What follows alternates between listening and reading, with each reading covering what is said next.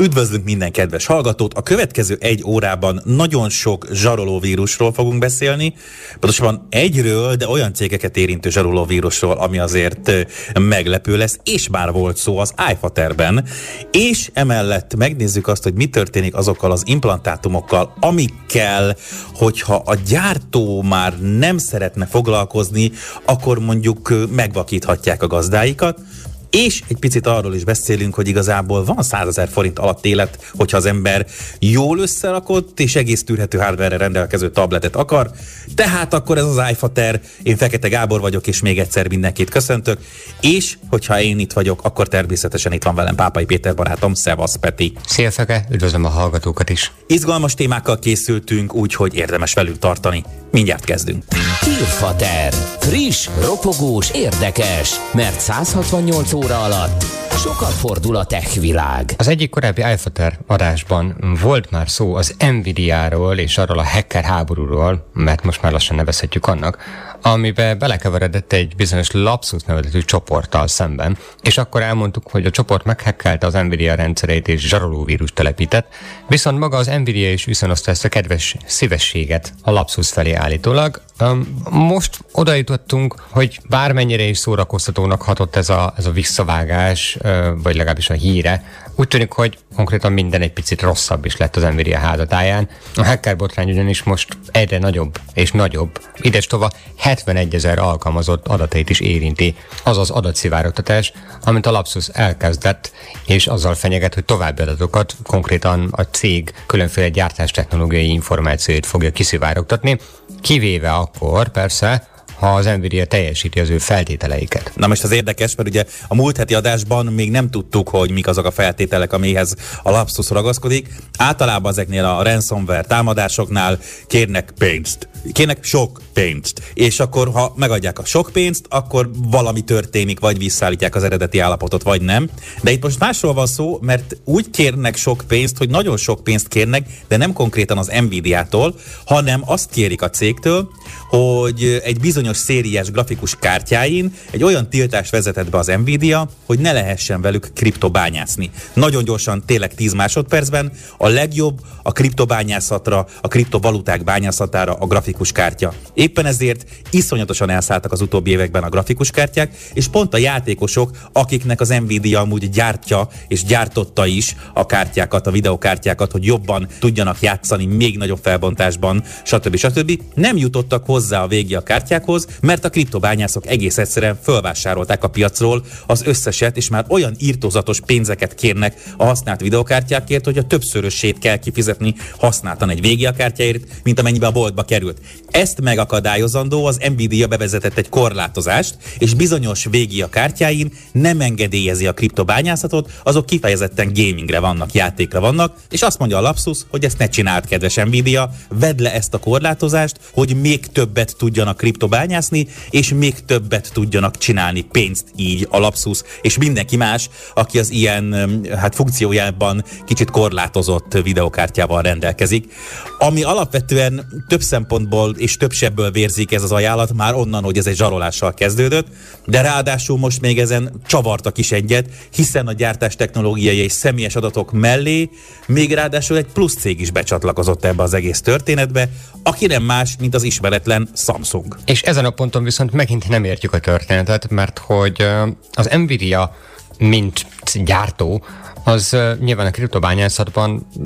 szerepet játszik, és értjük azt, hogy ennek a csoportnak ezek szerint akkor az a célja, hogy visszatérhessenek a bányász farmok, amikkel nagy mértékben vagy nagy mennyiségben tudnak bitcoint és hasonló kriptovalutákat összeszedni, de nem értjük, hogy ez a Samsung milyen módon tud hozzátenni, milyen formában tud bármit befolyásolni ebben a folyamatban, és egyelőre még nem derült ki, több 100 gigabájtnyi adatot nyertek ki a koreaiaktól is. Ez sem 100%-ig biztos, mert a Samsung maga nem erősítette még teljesen hivatalosan meg, hogy mi és hogyan történt, de nagyon úgy tűnik, hogy ez egy új trend idén, hogy nagyvállalatokat nem pénzre zsarolnak, hanem valamilyen, hát mondhatjuk úgy, hogy szívességre, vagy valamilyen üzleti folyamatbeli változtatásra. Nagyon furcsa irányban megy ez a történet egyelőre. Igen, tehát biztos egy jövő heti adásban lehet, hogy már akkor nem egy teljes blogban, de megemlékezünk arról, hogy talán kiderül, hogy mit akar a Lapsus a Samsungtól is, mert hogy próbáltuk így a Petivel a műsor előtt megfejteni, hogy vajon mit akarhat, hogy gyorsabbak legyenek az SSD-k még ennél is, vagy hogy esetleg, mivel arról is szól a pletyka, hogy a Galaxy mobiltelefonoknak az alap forráskódjából is kikerült egy jó nagy szelet, és odavándorolt ugye a Lapsushoz, aki most zsarolja a Samsungot is, hogy esetleg majd a Galaxy telefonok tulajdonosaival bányáztatnak a tudtukon kívül kriptovalutát, és bár nem akkora a számítási kapacitása egy Samsung Galaxy telefonnak, mint mondjuk egy NVIDIA VGA kártyának, de mondjuk van belőle sok 100 millió a világban, és az milyen jól jön nekik. Nem tudjuk, hogy egyrészt ez igaz-e, hogy kikerült, másrészt pedig még nem nyilatkozott sem a Lapsus, sem a Samsung arról, hogy mit akarnak egymástól, bár gyanítom, hogy a Samsung semmit. Tehát a Samsung semmit nem akar a Lapsus-tól. Lehet, hogy jövő héten lesz ebből még egy rövid blokkocska. Minden esetre tényleg szomorú, borzasztó és alapvetően érthetetlen, hogy ilyen szinten lehet zsarolni, és próbálnak meg zsarolni nagyvállalatokat, amivel, ha nem kéne vele foglalkoznunk, mert nem érintene minket felhasználókat, akik mondjuk új VGA kártyát akarnak venni, vagy éppenséggel Samsung telefon felhasználók, akkor nem foglalkoznánk, de aztán majd lesz egy hónap múlva egy hír, amikor kiderül, hogy igazából szinte mindenkit érint, akinek androidos telefonja van, de azt kívánom, hogy ne legyen igaza. Smartfater. Okosabban minden könnyebb. Lehet súlyos, vagy épp pillekönnyű. Interjúk, botrányok, jóslatok. Valószínűleg a jazzy hallgatók közül nem sokan hallottak a Second Sight nevű cégről, és azon belül is az Argus 2 eszközről, és ez jól is van így, hiszen alapvetően az a pár száz ember, akit érint, ők látássérültek, és a Second Sight egy olyan cég volt, és ez nagyon fontos a mai történetünk szempontjából, ami az Argus 2-vel egy olyan technológiai eszközt alkotott, amivel akár a teljesen vakoknak képes volt bizonyos szintig visszaadni a látását, és most februárban elég felforrósodott a talaj a lába alatt a cégnek, ugyanis összeolvadt egy aránylag kicsi biotechnológiai céggel, és nagyon úgy néz ki, hogy magára hagyja azokat a felhasználókat, aki annak idején nagyon-nagyon sokat fizetett azért, hogy újra láthasson, vagy hogy egyáltalán láthasson. És ez amellett, hogy egy technológiai kérdés, amellett, hogy a technológiai fejlődésünket, a jövőbeli technológiai fejlődésünket alapvetően befolyásoló kérdés, ez egy nagyon komoly etikai kérdés is, hogyha egy ilyen szintű beavatkozásra képes, az életminőséget ennyire javítani képes eszközről egyszerűen lekerül a gyeplő, akkor mi történik azokkal a felhasználókkal, akik ezt használják, és akik tényleg iszonyatosan sok pénzt fizettek érte? Így van, mert hogy az Argus 2 körülbelül $150,000 került, tehát az az implantátum, ami segít látni embereknek, és nagyjából egy olyan 350 páciensről beszélgetünk. Azoknak az egy kifejezetten elemi alapeszköz, amit a napi szinten használnak, és a komoly problémát a terméktámogatás megszűnése okozhatja, mert hogy amennyiben ugye bármi meghibásodás történik egy ilyen eszközzel, akkor nyilván valakinek ezt javítania kell. Annyira viszont nagyon specifikus maga mind a technológia, mind pedig a felhasználási metódusa, hogy ezt nem teheti meg akárki, tehát nem ugorhatunk be mondjuk egy látszerészhez egy ilyen implantátummal, hogy bocsánat, ki kéne cseréltetni egy darab drótot a műszememben. Nyilván keveseket érint szerencsére, de hogy akiket érint, azoknak viszont olyan kérdésekkel is napi szinten szembesülniük kell, hogy mi történik, ha elromlik a műszem, mi történik, hogyha kifolytnak az alkatrészekből, illetve bizonyos orvosi vizsgálatokat hogyan tudnak elvégezni az Argus jelenléte szaktudása nélkül, mert például egy emberi nem elvégezhető egy implantátummal. Az eltávolítása és cseréje, újrabehelyezése pedig kifejezett szakértelmet igényel, valamint arra nem is beszélve, hogy nyilván nagyon komplikált feladat. A történet pikantériája, hogy alapvetően sosem volt sikeres a Second Sight. 1991-ben, amikor Robert Greenberg először találkozott azzal egy egy szemműtétet figyelve, hogy képesek fénylő pontokat elődézni elektromossággal a szemgolyón. Ott jött rá arra, hogy a szemgolyó elektromos stimulálásával, akkor ezekből a pontokból valamilyen nyilvánvalóan nem részletes képet, de valamilyen képet tudunk alkotni, tehát le kell gyártani és meg kell csinálni ezt az eszközt. Úgyhogy hosszú évtizedekig küzdött ezzel a dologgal, és végül is a 2010-es években léptek először piacra az Argusszal, aztán kicsit később az Argus 2-vel, és ez lett a népszerűbb termékük. Itt azt kell elképzelni, hogy nem adta vissza a látássérülteknek természetesen a tökéletes színes látását, mint ahogy mi látunk, de árnyékokat, fényeket, foltokat láttak, éppen ezért sokkal könnyebben tudtak a világban közlekedni, és adott egy olyan fajta plusz az életükbe, amivel magabiztosabbak és önállóbbak lehettek, és most ezt veszi el tőlük hát az utódja ennek a cégnek, és egész egyszerűen ott tartunk, hogy az összeolvadás után, ugye amikor említettük, és akkor most nevezzük meg ezt a másik céget, akivel összeolvad, a Nano Precision Medical-lal olvad össze a Second Sight cég, pontosabban a Nano Precision Medical megvásárolta a tőzsdei mélyrepülésbe került Second Sight-nak a részvényeit, és így az egész céget. Annyit nyilatkozott az új vezető, hogy mindent meg fogunk tenni a jelenlegi Argus 2 és Argus felhasználókkal, ami etikailag indokolt, de amúgy a múlttal nem foglalkozunk, és a jövőbe tekintünk, és maga ez a cég sem foglalkozik semmilyen módon a látással. Ők kifejezetten arra specializálódtak, hogy egy olyan rendszert építsenek be, egy olyan technológiával foglalkoznak, amitől a gyógyszerbevitel és a különböző gyógyszereknek a felszívódása gyorsabbá válik az emberi szervezetben, és amúgy a Second Sight-nak is az addigi tevékenysége azt mutatja, hogy annak idején, amikor az Argus 2-t kidobták, esküdtek, és mindenkinek elmondták, minden felhasználónak, hogy nyugi, akinek még a régi első Argus verziója van, mindent meg fogunk tenni, és minden működik, de hát egy-két belső információból kiderült menet közben, hogy igazából onnantól, hogy kijött az Argus 2, nem foglalkoztak az első verzióval rendelkező betegekkel. Nyilván, mivel az Argus 2 volt a sikeresebb, ebből van több paciens, de éppen ezért nagyon-nagyon félő, hogy így, hogy átkerült egy másik céghez a technológia, és igazából egyetlen egy fejlesztő, egyetlen egy mérnök sem került át az új cégbe, aki amúgy valamit is hozzátett, vagy foglalkozott az Argus 2-vel, valóban az a kérdés merül fel, hogy mi történik ezekkel a paciensekkel, és kinek a felelőssége ez, tehát hogyan lehetne rákényszeríteni most már a Nano Precision Medical-t, hogy x évig legalább amíg ezeknek a pacienseknek van egy kis ideje felkészülni arra, hogy műtéttel kivetessék ezt az implantátumot ugye a szervezetükből, vagy helyettesítsék valami mással, addig bizony lássák el, mint ahogy elnézést profán hasonlat, de az autóiparban is hosszú évtizedekig kell még biztosítani olyan autókhoz alkatrészt a gyártónak, ami már rég nincs forgalomba, és már generációkkal azelőtti verzió, mint ami éppen jelenleg a piacon van. Egy olyan kérdéskör ez, amivel megint csak azt tudom mondani, hogy egészen biztosan fogunk foglalkozni még itt az iFaterben. Mindenkinek azt kívánjuk, aki jelenleg az Argus 2-vel él, hogy oldódjon meg ez a probléma, mert nagyon-nagyon rossz egy kedről szerdára elveszteni azt a fajta magabiztosságot és azt a fajta látást, amit egy ilyen amúgy zseniális eszköz biztosít.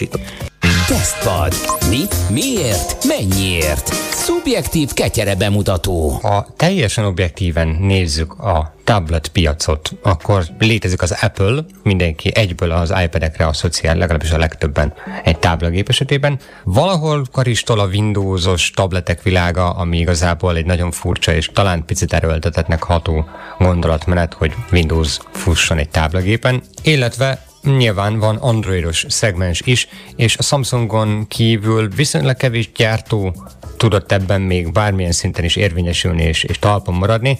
Néha-néha találunk viszont egyébként egy-két feltörekvő, főként ázsiai márkát, akik azért megpróbálkoznak, és ezen belül is, tehát ezen az egész kis szegmensen belül is, amely sokkal kevésbé színes, mint mondjuk egy okostelefonos vonal,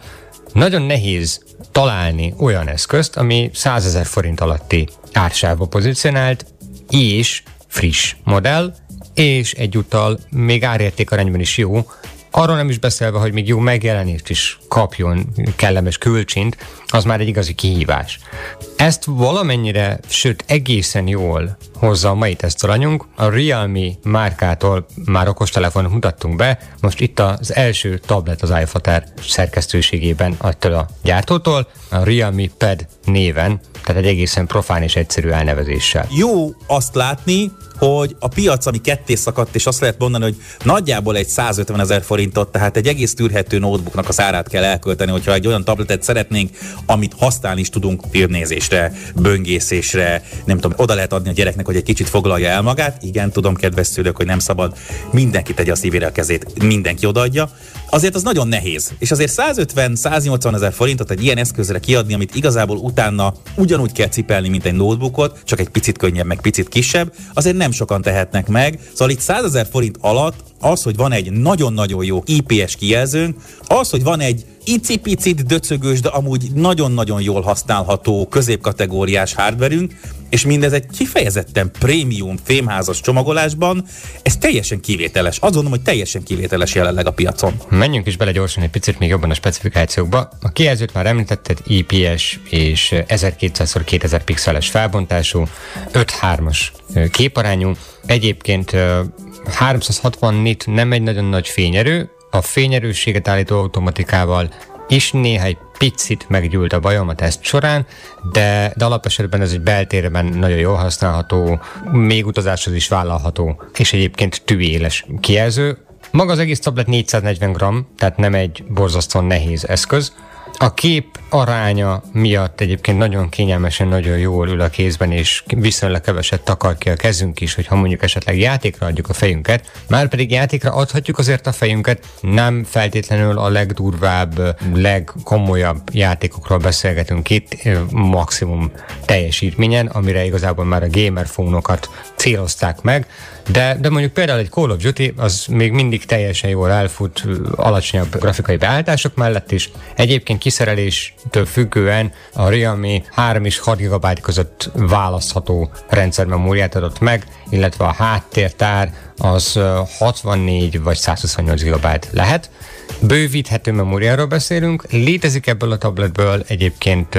nem csak Wi-Fi-s, hanem 4G képes verzió is, és pontosan ezért a hátlap, ahogy említetted is, hogy a nagy részt alumínium, van viszont egy ilyen alumínium színre fut műanyag betét, ami közvetlenül a kamera mellett helyezkedik el, és ha már a kamerát megemlítettük, akkor tényleg csak említés szintjén tartsuk a kamerát, a főkamera egyébként 8 megapixeles és Full HD felbontásban tudunk vele rögzíteni. Nyilván ez tabletes kamera dokumentum befotózásra, vagy nagyon-nagyon-nagyon vész esetén lefotózni valamit tökéletes, minden másra egyébként felejtős. A selfie kamerát viszont egyébként sok laptop gyártónak is kicsit ajánlanám, mert még mindig találni sima HD kamera felbontást a piacon, miközben a Realme egy gyakorlatilag belépő színnél alig magasabb árkategóriába szánt tabletbe képes volt azért egy Full HD videó felbontást berakni előre is 8 megapixellen. És itt gyorsan azért azt elmondanám, hogy az egyetlen biometrikusnak számító azonosítási forma az az arcfelismerés, ami egy nyilván basic 2D arcfelismerés,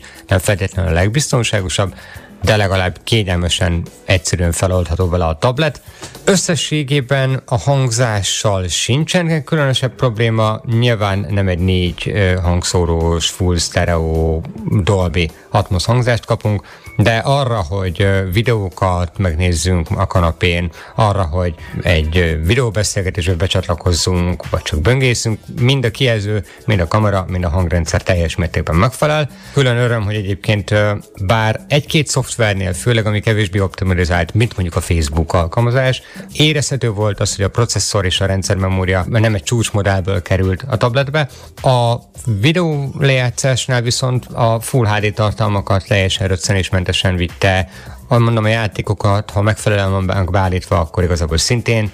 elég jól, élvezhetően vitte a tablet, és 7100 mAh-s akkumulátort kapott mindehez, ami viszont azért jó pár óra üzemidőt biztosít, úgyhogy egyszerre lehet akár utazáshoz is használni. Az elegáns megjelenésével szinte bárhol megállja a helyét, és úgy nagyon kényelmes az otthoni használata is. A végére ide szúrnám azért azt is, hogy a szoftveren van mit csiszolni, nyilván azért egy jobb optimalizálás azért egyik tabletnek sem árt, főleg, hogy egy gyengébb hardware-re rendelkezik, de ebben az árkategóriában egyébként a lehető legjobb megoldást választotta a Realme, nem rakott túl sok egyedi tartalmat az Androidra, egy basic Android 11 fogad minket, amikor elindítjuk a gépet. Ez tehát akkor ezen az áron abszolút egy magas minőségű csomagolásban, egy középkategóriás hardware-rel és szinte egy szűz Androiddal egy igazán kellemes meglepetés volt a számunkra, kíváncsian várjuk, hogy a Realme mit tud tablet fronton is, Ennyi fért a mai adásunkba, de nem kell csüggedni, hiszen a podcast adásaink elérhetőek az iFater.net oldalon is, és egy hét múlva, egészen pontosan 167 óra múlva találkozunk. Addig mindenkinek további jó rádiózást.